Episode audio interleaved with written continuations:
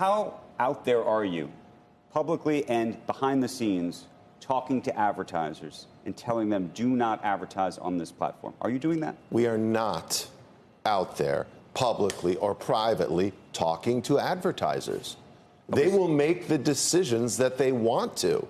Frankly, it's true, we did call for a pause back in November right. after the acquisition.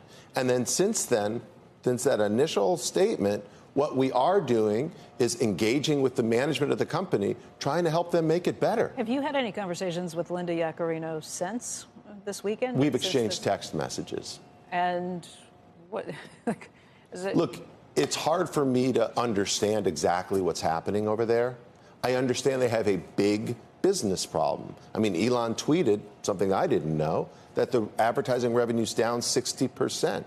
But look, brands are big boys and girls. They will make their own decisions. I mean, let's be clear here. Like, this is the wealthiest man in the world running one of the most powerful media platforms on the planet. We're a nonprofit here in New York. So I think figuring out like who has the power in this relationship, it's pretty clear to me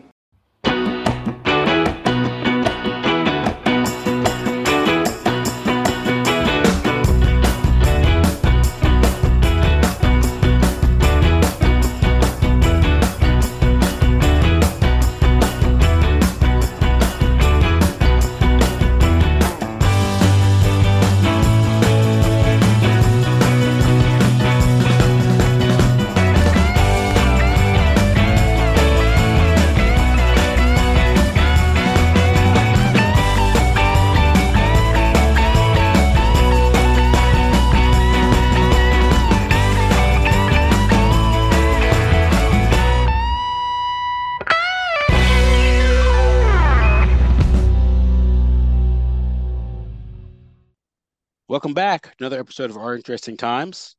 It is my pleasure to have Dr. E. Michael Jones back on the show. Of course, Dr. Jones is the editor of Culture Wars magazine, the author of many books, including The Dangers of Beauty, The Conflict Between Mimesis and Concupiscence in the Fine Arts, and the just released, just off the presses, currently in distribution, uh, The Holocaust Narrative, right? It just a couple days ago?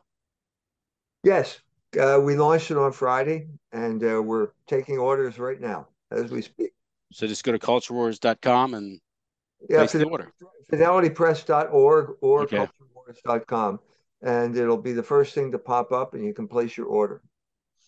Okay, well, that book, of course, is I think uh, germane to our topic, our topics tonight.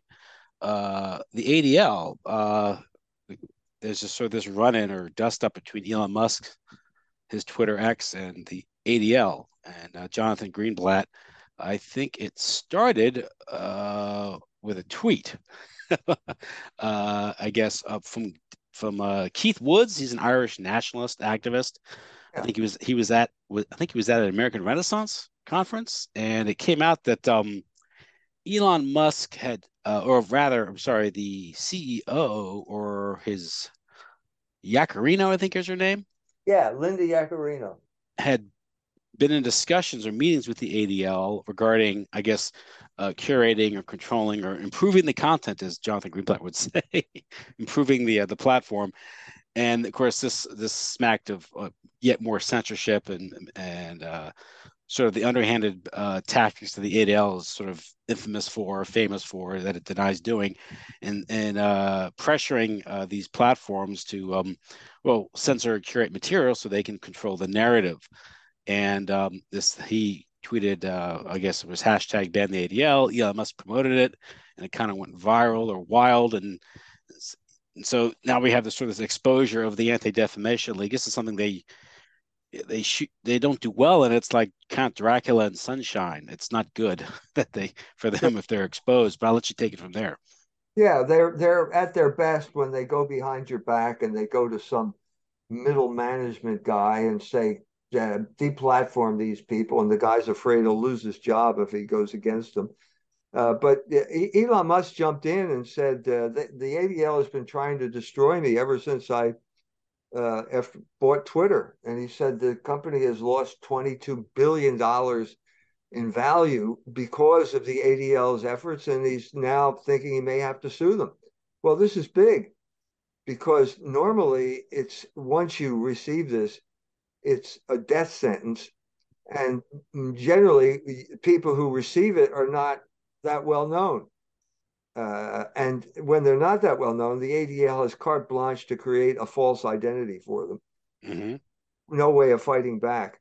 Well, that's not the case with Elon Musk. Everybody knows who he is. He's rich and he's famous, and the government depends on him for rocket ships and uh, Starlink so that they can uh, fight the war in the Ukraine. Apparently, he he has the uh, the power to actually to limit the war because he denied the Starlink service in the Crimea, which, in his estimation, avoided uh, what he feared to be an escalation of the war there. Yeah, so he had the power to turn off Starlink. Uh, now that's power. Uh, he also has 140 million followers on Twitter or X. Uh, so yeah, this is a, a, a, significant escalation because you can't engage with ident- in identity theft with Elon Musk. His identity is already established among a large group of people. And so, what are they going to do now? This well, is the, the conflict is now out in the open and it's with the ADL. We know who the conflict is with, we know what it's about. And they don't like that. They always like to work in the shadows and suddenly, you know, you put pressure on people. But th- th- there's there's one thing that makes this possible, and that's why I wrote the book. It's called the Holocaust. Mm-hmm.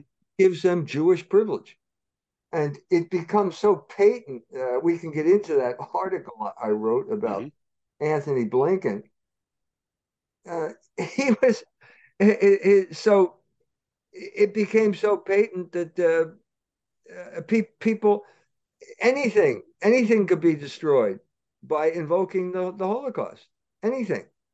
And and the example uh, that I also I cite in the book is the Canadian trucker convoy. We now I just got another uh, uh, a, short, a small book written by a lady in Canada who pretty much detailed how that uh, the Jews were behind the defamation of the truckers in, in Canada. There was a um, Bernie Farber uh, created this. He was the head of the Canadian Jewish Congress, which was an imitation of the the AJC in America and didn't get anywhere. But then in 2018, he created a new front group, something like Canadians Against Hate on the Internet or some phony thing like that. And uh, he was the one that uh, he discovered this anti-Semitic flyer near some truck in Ottawa. Well, these supposed to believe, but then the lady looked into it. It turns out it was from Florida. I don't know for sure, I uh, but I think it was that flyer that the Goyim Defense League handed out in Florida, saying naming Jews who were the head of Hollywood, you know, corporations, stuff like that. So that was enough to basically disenfranchise an entire group of people in Canada. That shows you the power of the the Holocaust narrative, and that's why I wrote that book. Well, according to Jeff uh, Jonathan Greenblatt, rather, uh, the ADL is just a nonprofit in New York going against this you know, mighty corporation. So it's basically it's it's um, David versus Goliath here, right? Yeah, well, or Jonathan. No, this, I think I think he uh, I think he uh, even he understands that he overplayed his hand here. This this is it's becoming a pattern here. So you know, you did in Kanye, you did in Kyrie, who it's like a, a, it's like you're getting a lot of unfavorable publicity. And the proof that it's unfavorable was the huge reaction on Twitter when the ban the ADL hashtag appeared. Hundreds of thousands of people jumped on. The, the resentment was palpable and it had been building up. And suddenly Elon Musk's tweet uh, broke the dam, and all this resentment poured out all over all over the internet. It's been building for years now. Uh, the way these people treat you, they can ruin your life. Who gave these people the power to do this? Well, the better question is what gave him the power to do it, and the answer is the Holocaust. Yeah, I think the uh, Holocaust and also just sort of liberalism itself, which uh, renders society vulnerable to infiltration by society doesn't believe in rest by a group that doesn't believe in reciprocity, and so they can easily infiltrate and take it over. You know, it's like uh, liberty's all fine when they're infiltrating and subverting, but the moment they take over, they turn into commissars and to hell with your liberty. You know, the classic example of that is Alan Dershowitz. Mm-hmm. And there's a, a, video of him talking to William F. Buckley, defending deep throat as free speech. So, okay, your Jews are for free speech. Oh, wait a minute. 50 years later, he signs a bill standing next to Donald Trump signing a bill making it illegal to criticize Israel uh, in uh, college campuses run by the government. So, yes, it's there for free speech when they're out of power, they're for tolerance when they're out of power, and they're for totalitarian control once they take power. And this does not endear them to normal people. These are not these are people that have to be kept under some type of external control because they have no internal controls.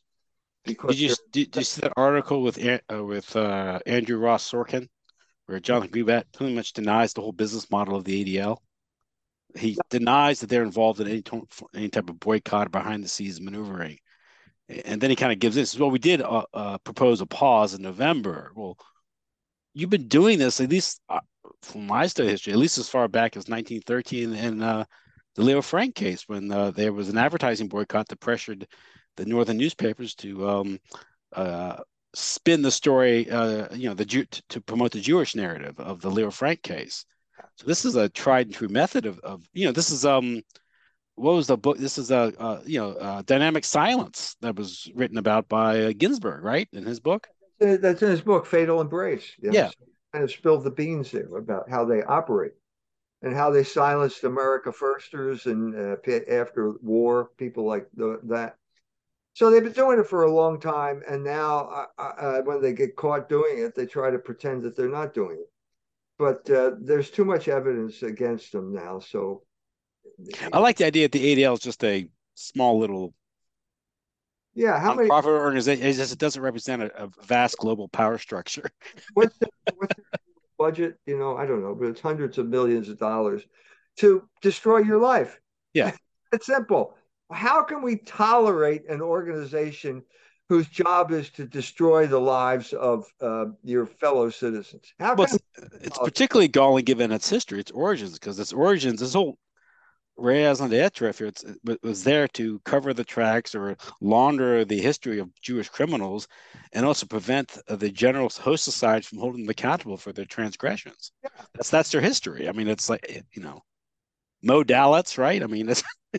1984, he was a he gave he was given the freedom uh, the uh, what a Torches of Liberty award by the ADL because yeah, Joan Rivers gave it to him. but Ben Shapiro just chimed in and said it's not a Jewish organization. That's right. It's a liberal organization. It's a leftist. It's a leftist organization. That's that's the, the whole point of Ben Shapiro is to dissolve the term Jew whenever it casts people like him in a bad light. Suddenly the term doesn't apply. The, that's not a Jewish organization. Well, it looks Jewish to me. It was created by B'nai B'rith, but it's not a Jewish organization. This is crazy. Why does anyone take Ben Shapiro seriously? Well, don't they also av- advertise as an advocate for, for the Israeli state? Yeah, I think they do. So it's a foreign agent. Foreign agent, but none of the rules apply. Yeah we have to come to this conclusion that when it, if you're a Jew, none of the rules apply to that apply to normal people. And now we're seeing that with with Merrick Garland in the Justice Department. You know, it's this is the antithesis of what we believe as Americans. There is Jewish privilege, and the ADL is there to guarantee that Jews retain Jewish privilege that they do not have equal, they, they do not get prosecuted when they're involved in crimes. The first uh, uh, trial for Jeffrey Epstein uh, resulted in house arrest, where he could, you know, have women come visit him. And the the, uh, the lawyers, it was in Florida. The lawyer's name was Krischer, mm-hmm. and uh, the ADL gave him an award for getting Jeffrey Epstein off the hook. well, because what Jeffrey Epstein was operating was one of the ways which Jewish the Jews were organized, the greater Jewish organizations preserve their privilege, which is blackmail. That's right.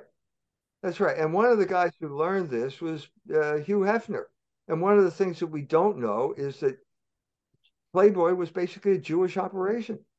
This is where this was an article that appeared uh, when uh, they were all going into retirement. Playboy had had its day, and these guys all went down to Florida. They're all in retirement. They talked about how they ran. It was a Jew who came up with Playboy philosophy. He was the one. I forget the guy's name. It's an article that I've written, and it's in uh, the Holocaust narrative. If you want to read it. Mm-hmm but uh, basically the he said yeah we we ran the whole operation the whole idea of a playboy philosophy was basically some Jews' idea of how to undermine the moral fabric of the United States of America when it comes to sex. That's what Playboy was there for, and that's and but Hefner was able to stay. He was the Goy frontman for this operation, but he was uh, stay got immunity from prosecution. Uh, basically, because he would photograph everyone who came to the Playboy Mansion and had sex there. So he was a forerunner of Jeffrey Epstein. That's yeah. You ran that piece on the Playboy Mansion a few months. It was the last year. I think I interviewed you about that. We're talking about how Hugh Hefner, you know, that mansion was sort of advertised as sort of a pleasure dome, if you will. Yeah. You know, a uh, and in reality, he ruled it, you know, with an iron rod. Girls had to be in by nine p.m. and they were drug mules for him. It was it was wired for audio visual, and uh, you know, like anything, a, a palace of sex, sexual liberation was actually a, a prison for these girls. Yeah. Right. That's right. It proves the thesis of libido dominandi that sexual liberation is always a form of control. And it was totalitarian control. And I think that's, it was uh, Hefner's, uh, you know, what, Schönheit macht frei. It was the, the, the Nazi concentration camp. Except that, uh, but the, even then, the Nazi, if you the, if you look into the history of Holocaust porn, which I do, that was a love camp 47 or one of those those things. Well, Ilsa, she uh, uh, she wolf of the SS or something was that? part of it, and I think the reason it was part of it is because the concentration camp, and, and, and I'm saying their vision of the concentration camp, Hollywood's vision of the concentration camp, was a place where the moral order got suspended, it was no longer in play. Yes. And uh, so that was, was kind of, uh, oh, great great, and that's kind of the the theme of these these uh, these movies. A whole genre, Holocaust porn movies that came out largely uh, through the seventies. Uh, yeah, a lot of the, the, the decency standards on television were, were, suspended for the benefit of the Holocaust narrative. The first I remember was in 1978. I think it was CBS that ran Holocaust, and there was um, a nudity on television. Yeah, and it was okay because it was the Holocaust. And of course, years later, you had the television debut of uh, Schindler's List, right. where all the rules were suspended. I mean, it just simply wasn't cut. And there is actually a uh, a sex scene in there, which is completely un, you know, unnecessary. Of course, that wasn't even cut. And I think I mentioned it to you at the time. I was listening to Howard Stern, and he goes, because he had had some run in with the FCC because of his material, and he was a little, I guess, bitter that you know Spielberg was able to get away with this. He says, if you just want to show nudity on television, just kill a few Jews. Why didn't he? He should have just invoked the Holocaust, and he could have gotten away with everything. Yes, that's whole point of the Holocaust. It gives, it creates Jewish privilege. Jews can get away with anything as long as they invoke the Holocaust. Mm-hmm. The, you know, Canada, classic example where you have a guy, uh, Morgentaler, Henry Morgentaler, a Jew who was promoting, had a string of abortion clinics when it was illegal to have an abortion. And the Canadian police couldn't touch him because every time they got near him, he'd roll up his sleeve and show the, the tattoo that he got in Auschwitz. He's, he's even in a debate with uh, Bernard Nathanson. So, too, Nathanson had gone against uh, abortion at that point. It's it's on uh, YouTube, and Morgentaler is saying, "Well, I can do abortion because I was in Auschwitz." It it legitimizes anything. We can't. That doesn't even make any sense, though. Look, it's, like, it's like no. I was in the I was at Auschwitz, so I can abort unborn children. I don't. Say what he says, Yeah. Morgentaler says it. I mean, I, I, I, you don't have to make sense in order to say something. And he says well, yeah. that, and it shows the complete irrationality of this t- taboo and also the purpose that it serves, which is basically destroying uh, any liberty that you might have, like for uh, to freedom of speech, freedom to assemble. All these liberties are uh, footnoted now, uh, and at the footnote it always says, "Unless you're a Jew." You know, you cannot do this unless you're a Jew, or you have the right to free speech uh, unless a Jew objects and calls you an anti-Semite. And at that point, your rights evaporate, and now your civil rights as well. So we, you know, Canada is basically tell the story of a guy who was basically fingered by this this uh, this Jewish front operation called, uh, you know, Canadians Against Hate on the internet, uh, and his life was ruined uh, because the Jews went after him and the Canadian, the organizations, the police organizations who were supposed to investigate this thing and see if there's any basis for it, simply threw up their hands. As soon as the Jew is involved, all of the the rule of law goes out the window. It's that simple. We can't tolerate this anymore. We have to stop this because it's getting too dangerous. And that that brings us to Anthony Blinken. Yes, you wrote this article in the September edition of Culture Wars uh, Antony Blinken is a Holocaust liar. Yeah. Now you make the distinction between a Holocaust denier and a Holocaust liar, and if you're going to have laws or punishment or sanctions against so-called Holocaust deniers or those who express skepticism or nuance the issue, uh, you must have also laws against Holocaust liars because they're also distorting the historic record for their benefit or whatever. But um, yeah, so this this article, Anthony Blinken, it's a story about his stepfather, right? A very heartwarming story. It makes me feel proud to be an American when I hear it. There wasn't there wasn't a dry eye in the audience told that story. So the story is uh, so what this is the the background is that the United States government has just passed the most uh, uh, comprehensive campaign to fight anti-Semitism in the history of the United States of America. Uh, and it was largely because the Biden administration has been taken over by 450 Jews uh, who basically determine what's going on. The, the, the interesting thing now is that both the New York Times and the uh, Washington Post have come out and said that uh, Biden should not run. Now, the, mm-hmm. the Washington Post article is by David Ignatius, who has always been a mouthpiece of the CIA. Uh, but what he's saying is, if you take into account who's really running the Biden administration, I think that this is a uh, an attack on the Jews. Ignatius is not a Jew. Tra- his mother traces her ancestry back to Cotton Mather. I think he represents the classic foundation of the uh, CIA, which was the WASP elite. Had to go yeah. to in order to get into the Yale, Skull and Bones, OSS, and all that. Yeah, that type of thing. Yeah, oh, so social. Uh, what I think he's saying is that basically the CIA has awakened to the fact that the Jews are destroying the American empire. And they're not happy because that's what they do. They maintain the American empire. And so I think he's selling a signal that uh, it's time for the Jews to back off. And they're going to do it by basically getting rid of Biden. Well, they're, that's they're not going to do that without a fight. But uh, but what I'm what I'm saying here is that this is not the first time this has happened. We I also in the book I also cover the Morgenthau plan, which was basically another instance of a Jew taking over, and he's going to punish Germany. And all the other Jews just rushed back to Germany and they ran away with their tails between their leg in the 1930s. And now, probably because they're ashamed of their own cowardice, they come back and they're determined to wreak vengeance on the prostrate German people, the defenseless German people. 70% of the lawyers at the Nuremberg trial were Jews. And so the, you have the Morgenthau plan, but at this point, the, the WASP elite that did actually exist then said, wait a minute, this is this, we can't let this happen. And they basically kicked Morgenthau and his plan out and replaced it with the Marshall Plan.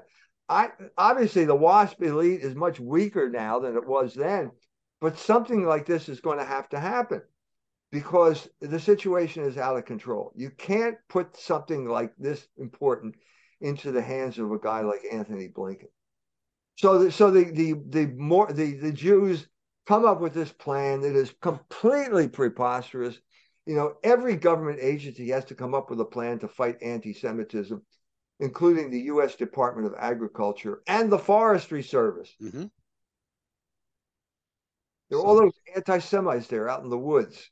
Yeah, you you'll be reminded of the Holocaust when you're out in Yosemite Park or something. Yeah, some, what's that got to everything? This you put Debbie Lipstadt. Debbie Lipstadt was in charge of this project, and she's the lady who created Holocaust denial. And her, her great claim to fame was winning the libel lawsuit against David Irving. She hasn't done any scholarship whatsoever, which means she's the ideal candidate for an endowed chair at Emory University. Uh, and so she was in charge of this, and you know it's going to be ridiculous if she's in charge. Uh, but in order to give it, put wind in the sails of this preposterous project, Anthony Blinken shows up. He's doing a video for the World Jewish Congress, puts out this video, and there's he talking about my father-in-law. My father-in-law was uh, spent time in a concentration camp and at this point, the story becomes complicated because it breaks down to about five different stories involving five different concentration camps. But basically, the heart of the story is that he's hiding in the woods in Bavaria and he hears this tank and he looks up and he realizes it's not a German tank, it's got a white star, it's an American tank. So he runs over and he falls down on his knees and he says, the, the, he says, the, the, the patch opens and there's a black driver of the tank. he, Stop laughing. This is serious. Just then, I, I call BS on this. so anyway, he's and the he, oh the Black Jewish Alliance, even in Europe. Black, black he falls, Pisar falls down on his knees and says, "God bless America." And then Blinken says, "And that blank black tank driver that picked him up from and he brought him into the tank into america and into freedom. And then you can hear the applause. Uh, it's just such a great story isn't it? Now was he was he assisted on his way by a pack of wolves? Now wait a minute. Now I'm, I'm, sorry I, am confusing stories. I'm, I'm sorry. confusing narratives here. Okay. Uh, so this one uh, and, like did he pay with diamonds that he defecated Now stop it. Now you you got to take this here. I'm confusing the stories. I'm sorry. Class is getting out of control here. We're not there. anyway. So, okay, I'll, I'll shut up. I'm sorry. Okay, so, so this is this is a heartwarming story. It's but they tried it before. This is not the first time they tried this. In 1992, uh, National Bro- Public Broadcasting did a documentary about the Black Tank Battalion. There was a Black Tank Battalion, the 761st Negro Tank Battalion, and how they rescued uh, the Jews at Dachau. Well, it's an a, a, it's a heartwarming story, but it could not have happened because uh, Kareem Abdul-Jabbar ended up writing a book about the tank battalion, and he was they never came they never got to Dachau, which is a suburb of Munich. The closest they got was Regensburg, and they were headed to, off to Austria at that point. And uh, the time uh, uh, Dachau was liberated April 29th, and at that point, the tank battalion had left Regensburg and was heading into Austria. That's a hundred. Uh, that's a hundred. Uh, hundred miles away. And and Penn uh, um, Pisar's story is that he was in the woods in Penzing which is a town in Bavaria, which is even farther away from Regensburg and farther away from uh, from Munich. So it turns out that the closest the tank battalion ever came to Pisar was 170 miles away. Well, you, that's not going to work. Why are you ruining such a good story with these details? I mean, this, this is. I, I can't help myself. Actually, the person, the people who ruined it the first time around when it was the Dachau story, the liberation of Dachau, it turns out it was the American Jewish Committee that, that rained on their parade. They were the ones that brought it up back then. So why did this happen? Why was this this story made? Well, because at that point, Uh, in 1992, the Jewish Messiah was passing through Brooklyn on his motorcade. And when you're the Messiah, you don't have to pay it. You don't have to follow traffic laws. So they ran a red light and they killed two black children. And this immediately set off riots in Crown Heights. Oh yeah, so that's the context of the story. They're trying to context, and everyone's upset because look, the the the Jews have been trying to, you know, the ADL has been involved with this uh, for a long time. The NAACP was basically founded to recruit Negroes to become revolutionaries to overthrow the regime in in the South. Uh, so they've been at this for a long time, and the it took a serious hit. The Black Jewish Alliance took a serious hit. And so what we need is this heartwarming story that will bring bring blacks and Jews back together again. And it did until the AJC blew the whistle, and then the, everybody was embarrassed, and they all pretended that it never happened, and it disappeared. So what is Blinken thinking? He brought the same story back as if to pre- pretending that no one was going to notice that it already blew up in their faces in 1992. This is chutzpah. This is a man who believes that truth is the opinion of the powerful and that he's a powerful guy who can basically stop every conversation by walking into a room and saying, I have relatives who died in the Holocaust. So it was, it, it never happened. It never happened. Now, is Blinken think he's going to get away with this? Well, uh, I think he does. I think that's why he did it. Well, a lot of these stories, uh, people they get acknowledged as being false, just like you know uh, the, the various books that have been written. The you know uh, was it the Painted Bird? That Oprah was it Oprah Winfrey that promoted that? Actually, no, that was before her time. That was uh, the '60s. It was okay.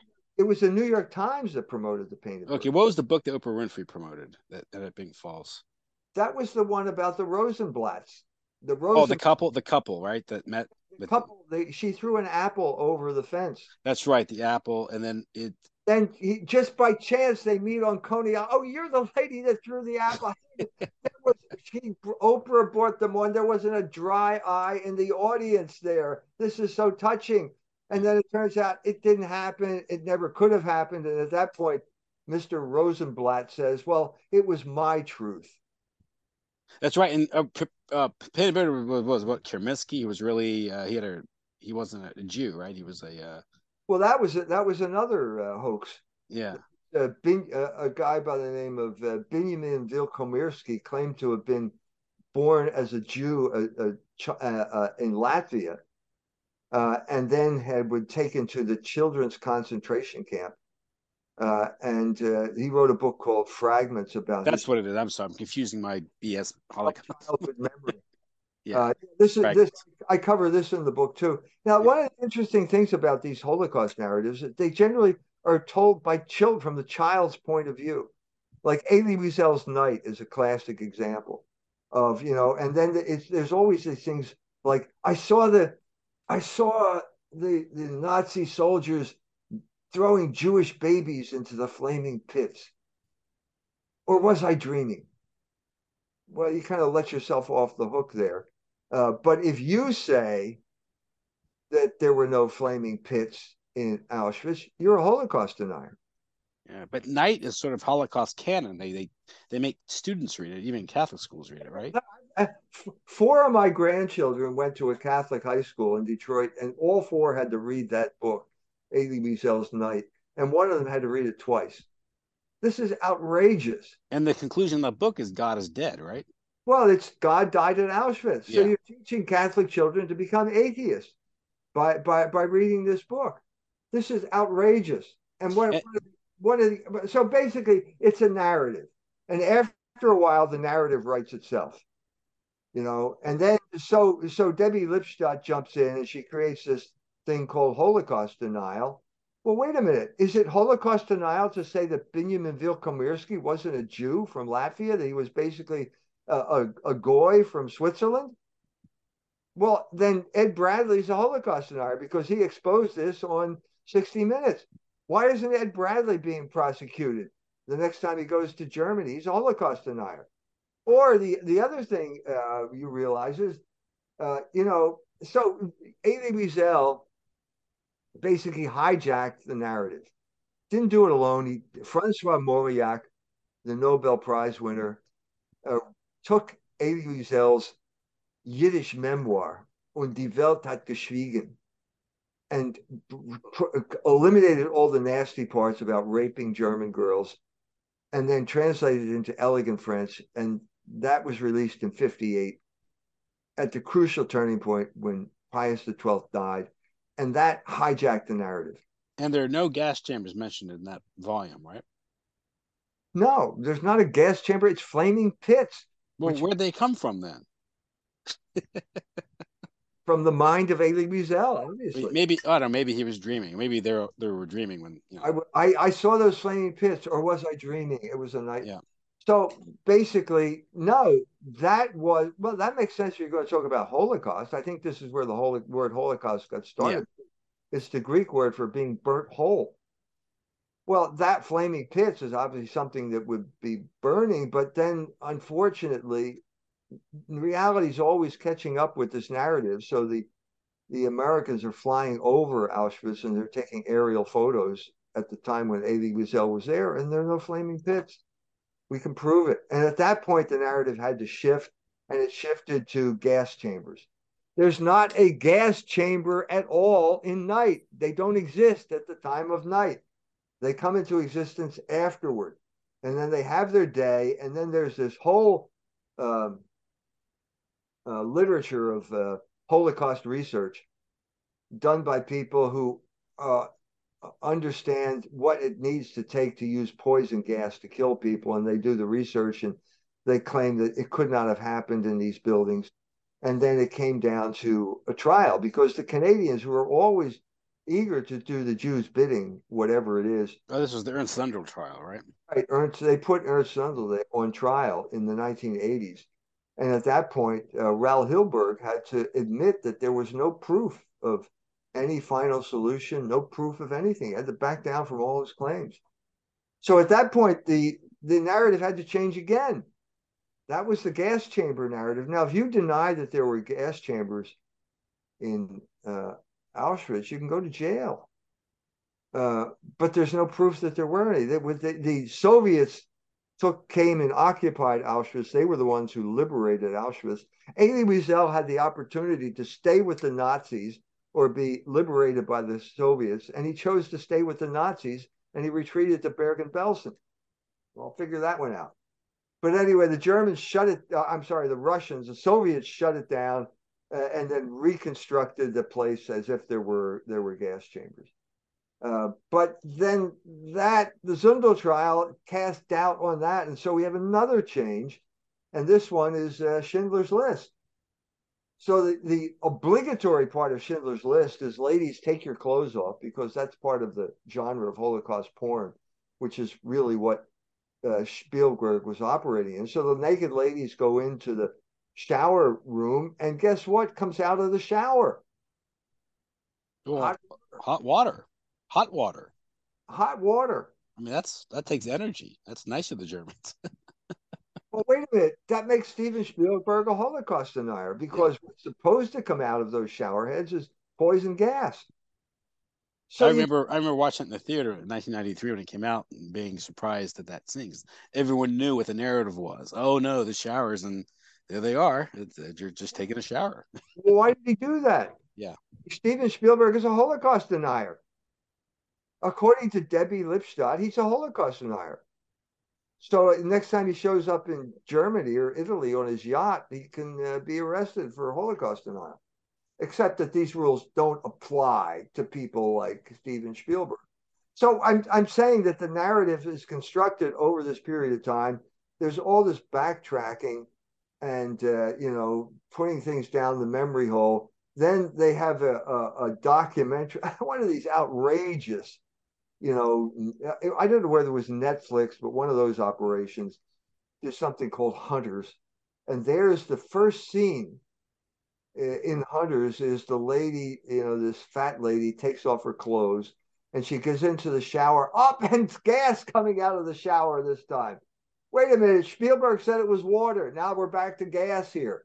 You know, how did you how did you rig up this gas to in this lady's apartment. No, no one goes into that because it's it's it's wasn't she like a German? It was retribution or something.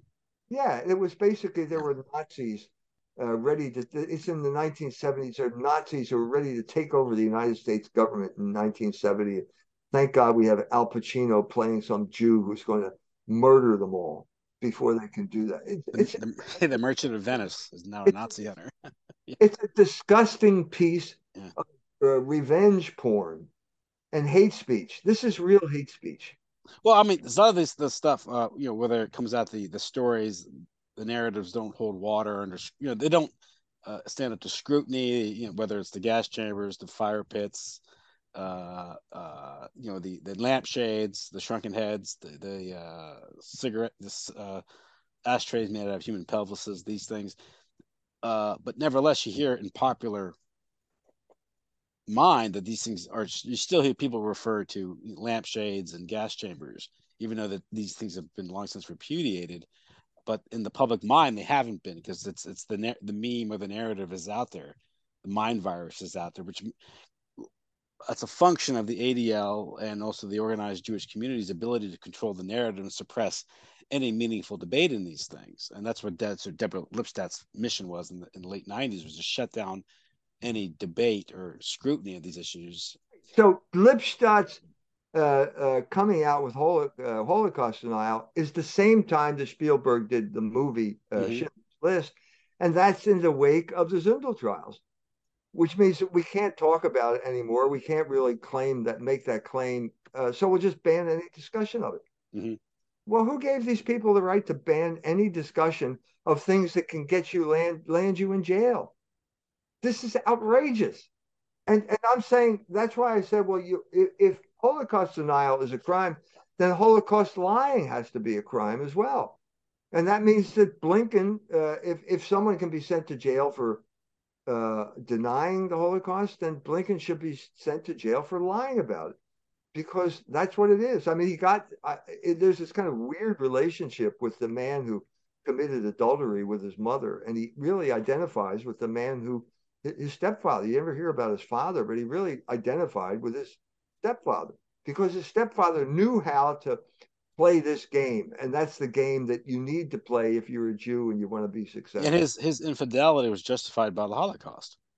Yeah, that's right. He said that in the. Does he, he say that? Yeah, exactly that in his memoir. It'll justify anything, you know. And, and so he's uh, involved in something or other. Uh, I think with Greece, uh, freeing political prisoners in Greece, and somebody questions. This is Pisar now. Questions Pisar's credentials and he rolls up his arm and points to the tattoo. I mean, it's, he, I, I can't believe a man would be would be this blatant about something so obviously bogus, but that's what it is.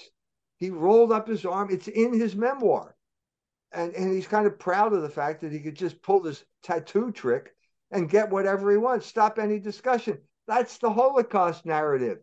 It's rolling up your sleeve, pointing the tattoo, and stopping any discussion uh, of whether uh, why are we being subjected to this? Didn't he do that while playing ping pong with some German students or something? Absolutely, yeah, absolutely. It's the same thing.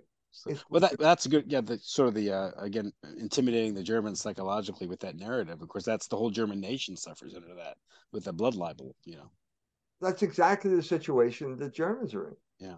Again, I've I probably have talked about this before, but the main man who was responsible for inflicting this on the German people was Joseph Ratzinger. I mean, Frings resisted it. Frings resisted the uh, the Morgenthau plan.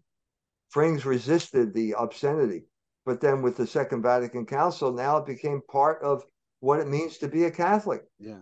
I my uh, we we were involved. Uh, Bob Sungenis uh, wrote an article for us years ago 2009, and in which he's in the article, he said that the Catholic Catechism has an error in it, and the error is the statement that the Mosaic covenant is eternally valid. Well, he made his point, and after that, uh, the United States bishops took a vote, and they agreed with Bob Sungenis and told the bureaucrats to take it out, and the bureaucrats didn't do it. It was years before they did anything, and then they replaced it with another bogus statement.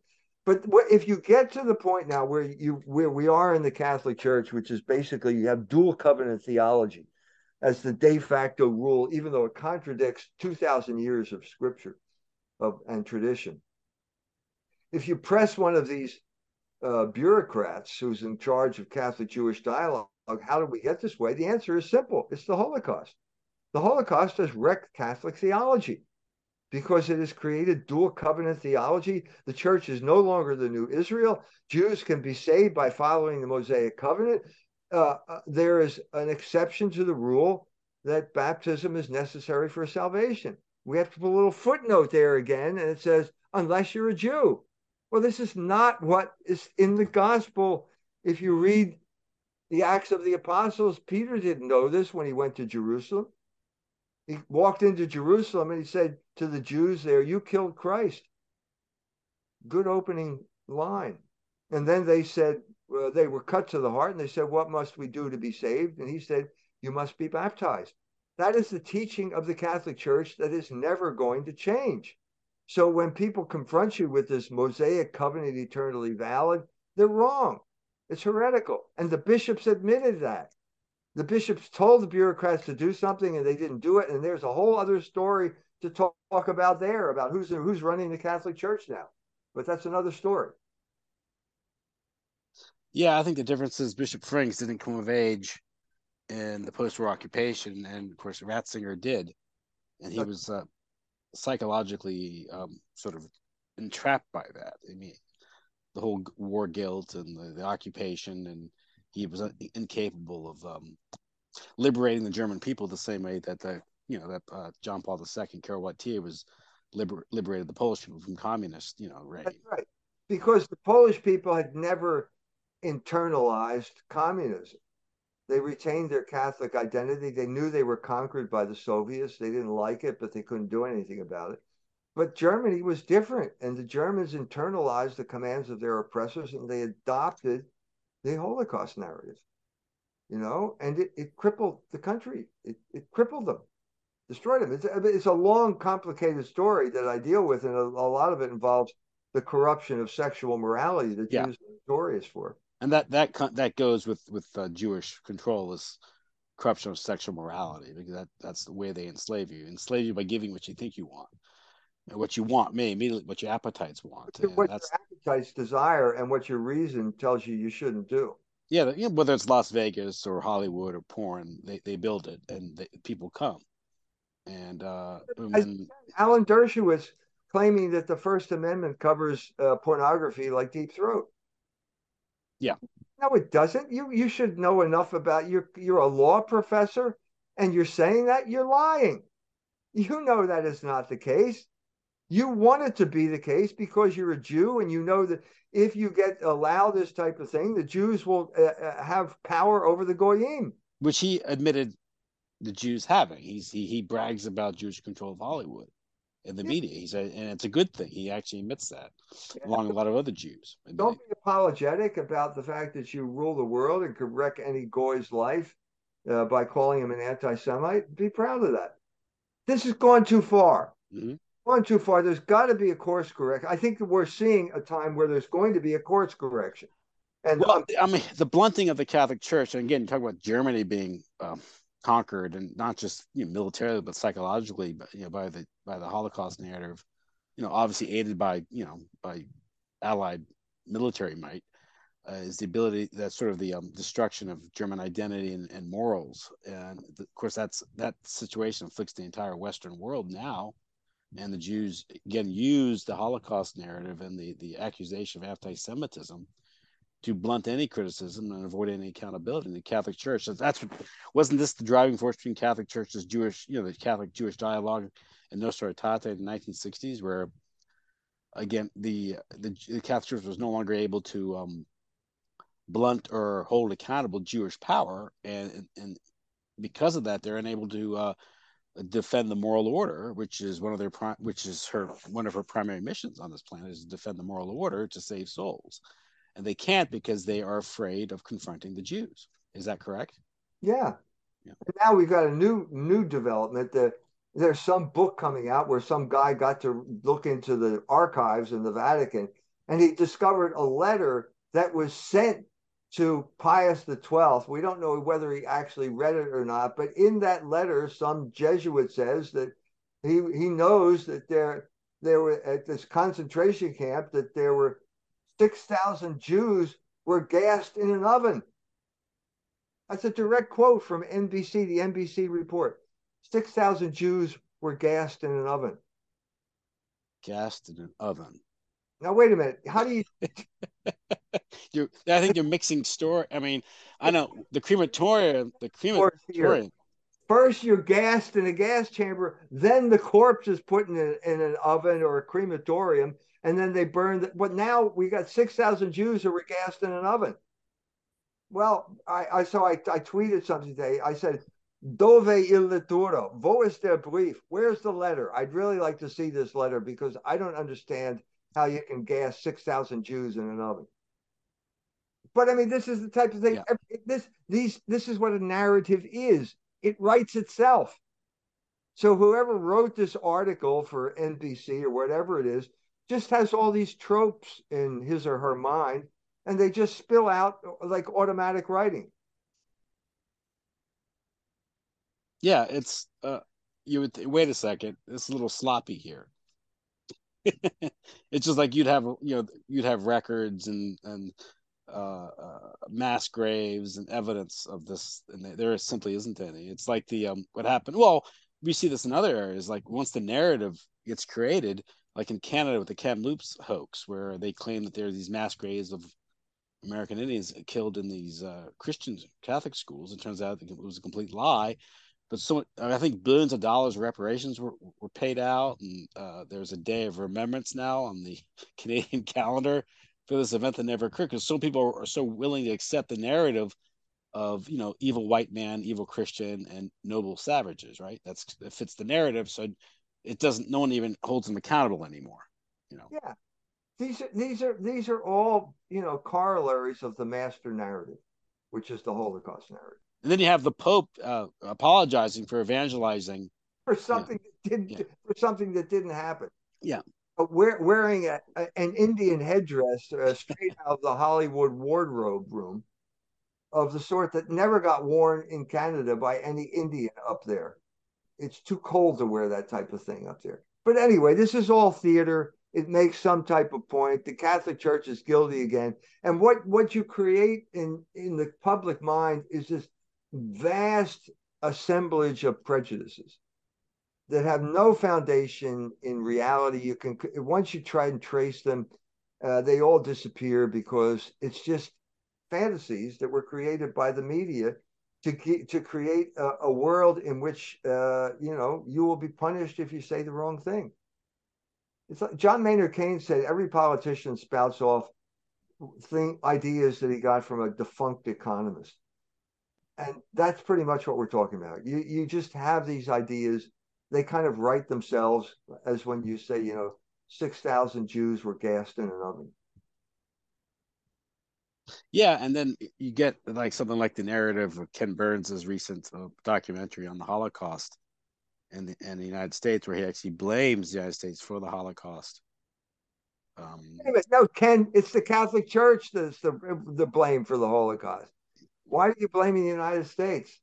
That was the whole point. This this is exactly mm. exactly goes back to the theological issue that Bob Sungenis brought up. So there are now theologians who say supersessionism led to the Holocaust. So Christianity or Catholicism in particular led to the Holocaust. That's right. So what basically, if you say that um, Jesus Christ is the only way to salvation, that there's no salvation outside the church, that you have to be baptized in order to be saved, that the church is the new Israel, that the the Jewish people, when they lost the temple, have no priesthood. No, if you say any of these things, you're you're ready to put six thousand Jews and gas them in an oven. That, Wasn't that the impetus uh, for Nostra Aetate in the '60s? There was that Jewish, was it a rabbi who went to the Vatican Jules Isaac, yeah. Yeah. yeah he, he actually made, made that claim, right? He said that Christianity led to the Holocaust. That's right. And he cited the so called teaching of contempt. And the teaching of contempt is basically, uh, you know, the Gospel of St. John, uh, where he uses the word Jew 71 times, the writings of St. John Chrysostom, Adversus Judaeos, the writings of St. Augustine. You know, there's a long, basically, history of Catholics writing about the fact that there is a new religion now, and it's not the Jewish religion. This well, is isn't, isn't that the logic of the uh, of the incarnation? You would think so. I mean, uh, you were chosen for a particular mission. Mission's done now. Now you have to accept Christ, and they don't. And the, if you the meaning of the parable of the wicked husbandman. In other words, these people are leasing a vineyard. The vineyard is the kingdom, uh, and the the uh, master decides that he wants his vineyard back and he sends the messenger and they kill the messenger. Well, they're the prophets. And then he thinks, well, I'll send my son. And they kill the son. Well, that's Jesus Christ.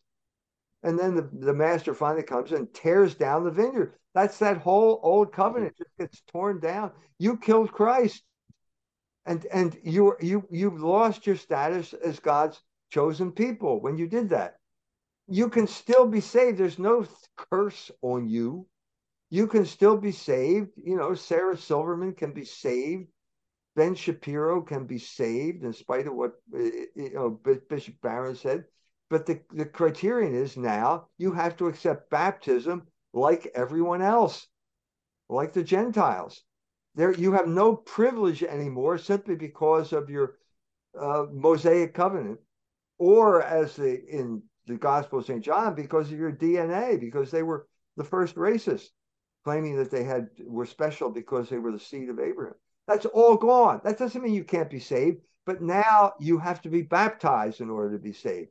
Now, to say that, if you say that, then you are basically sending 6,000 Jews to be gassed in an oven. That's you also forced to deny these the purpose of you're supposed to witness for your faith and and encourage conversion.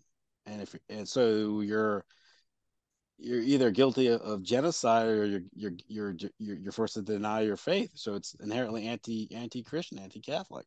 I think that this comes from jewish guilt. And i think that's one of the driving forces behind the, the holocaust narrative.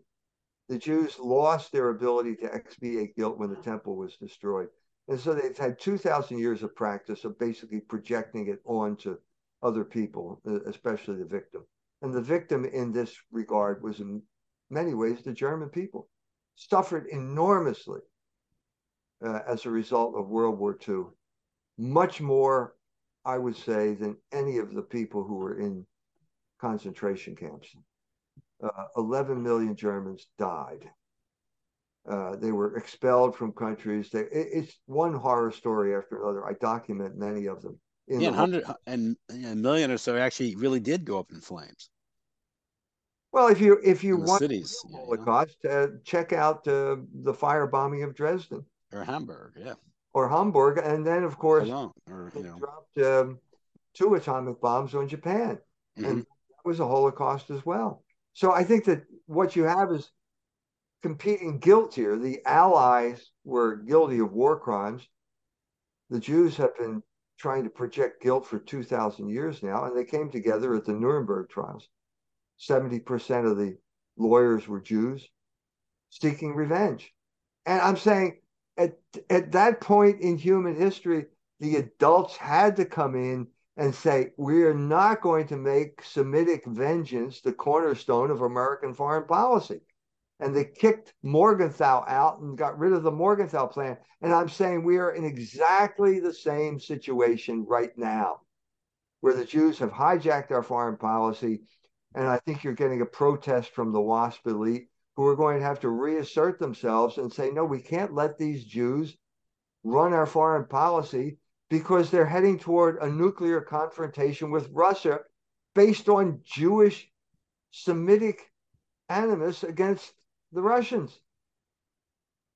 Yeah, and, you mentioned the Biden administration and the State Department under Anthony Blinken is also being controlled by Jews, with you know, obviously with um with um what's her name, Kagan's wife. Yeah, Victoria Nuland. Victoria She's... Nuland, and then you have these various. I was just reading an article written by um it was uh, Eric. What's his name? Uh, goes by name Eric Striker. Uh, he was at the National Justice website about the various ambassadors, these Jewish ambassadors uh, that are pushing you know, LGBTQ in, in, the various countries that they're stationed in. In Japan. Yeah. David Pressman in Hungary. Uh, you know, uh, it came out that there was a Jewish ambassador in France that was looking to. Uh, he's not a Jew, but uh, he was he was a homosexual, and he's the one who put the rainbow yeah. flag around the Berlin Bear. They used to promote the agenda, uh, the Jewish agenda, even yeah. if not Jewish. Didn't Blinken say everywhere he goes, he talks about gay rights or something? it's constantly on his mind when he meets with people from from these countries. Yeah, so we need to get rid of uh, Mr. Blinken. I think the CIA is trying to get rid of him, and uh, the, the, the, you have to get rid of Biden. The problem they're confronted with a bind there because it looks as if the uh, if they get rid of Biden, the Trump will be reelected. Well, oh yeah, according to know, Colonel Macgregor, it's these neocons that came from the pale of the settlement that are doing this. They're prosecuting this. I think we have to bring again bring this back to the ethnic reality. Colonel Gregor and I grew up in Philadelphia. He went to Penn Charter, which was the WASP school. Mm-hmm. I went to LaSalle High School, which was the Catholic prep school. And Benjamin Netanyahu was in Cheltenham High School. And that we're, we're, we're talking about a radius of maybe five miles, all of us there at the same time. And I'm trying to say that this ethnic identity has never gone away. And I'm saying that the WASP, well, Macgregor, what, what do you hear when you hear Macgregor being interviewed by Tucker Carlson. It's the old WASP elite. Tucker Carlson is an Episcopalian. His father was in the CIA. I'm sure Colonel Macgregor went to Penn Charter. That was the WASP elite school in Philadelphia. And I'm sure they both speak for constituencies. I think that, you know, Tucker Carlson probably speaks for the same constituency that David Ignatius speaks for, no matter what their politics are. And I think that uh, Colonel Macgregor has a, speaks for a constituency in the military that is very unhappy about the what happens, what is happening in the Ukraine. Yeah, the same way that Tucker Carlson goes to Hungary and talks about you can't run an empire pushing boutique sexual deviant practices uh, supported by a very small group. And who's that group, right? Yeah, there's a there's a there's a slightly sinister aspect to this because he, he went to Argentina to interview this guy Milei. yes. Real CIA candidate. That sounds like real CIA operation here. When you're starting to, he's a, a sleazy guy. We're going to do an article on him written by somebody from Argentina who knows him. Uh, he's the, he's the one that's endorsing capitalism or something versus socialism. He's, he's like Oklahoma. He can he's anti-abortion, pro-Zionist. This is yeah. This, kind of like the neocon. This is the Ben Shapiro position, the Ben Shapiro school of uh, politics. And apparently, this is what you have to be now in order to be considered a conservative. Well, that's that contradiction, which that could have controlled right, controlled left. Yeah, so it's you know, Jewish capitalism or Jewish socialism. Either way, the Jews are in control. Right, that's the problem. That's the problem. Yeah. That's the problem. And so how how do we back out of what is a really bad situation? That's that's the question. And I think that, uh, as I said, I think that David Ignatius' article is a straw in the wind. That the guy, if you're if you're going after Biden, you're really going after Biden's minion. Biden can't figure how to get out of a press conference without getting lost. He's not. No, they, you see a press conference in uh, Vietnam where he's they cut him off and they the jazz music kicks in. It's like the end of the Mike Douglas show from the seventies or something. it's like show's over, music plays. It's like what's going on here? It's like. Well, it was like it was, well, it was like a late night or a daytime talk show from the seventies. It was like what, music kicks in. This press cross was over. We're out of time. Sorry, folks. Go to a commercial break. Go to commercial break. well, Dr. Jones, I said ahead for, for an hour. I think we covered it, right? I think we have, yeah. So okay. So the article in this month's Culture Wars September uh, uh, edition Culture Wars is um, the Blinken is a Holocaust liar. And of course, the book, The Holocaust Narrative, just came out. Uh, go to uh, uh, culturewars.com or fidelitypress.org. Is that the other website? Right. They're available at both of those sites. Order it. And um, good news is uh, sales are very good. You're struggling to keep up with them. The If bad news is that may delay you getting it, but either way, order it. So Yeah, uh, I'm saying if you're thinking of buying the book, buy it sooner rather than later because we're really selling. Their their their copies are flying out of here right now. Well, Okay. it's simply because the time has come to address this issue in the public forum. What's left of it. hmm And so this will definitely be discussed at the White House at the uh, That's right. the conference on combating combating anti-Semitism, which again to them their definition is simply criticism or holding them accountable for their behavior. So, That's right. so well, Dr. Jones, thank you for coming back on the show. Thank you for having me, Tim. It's always a pleasure.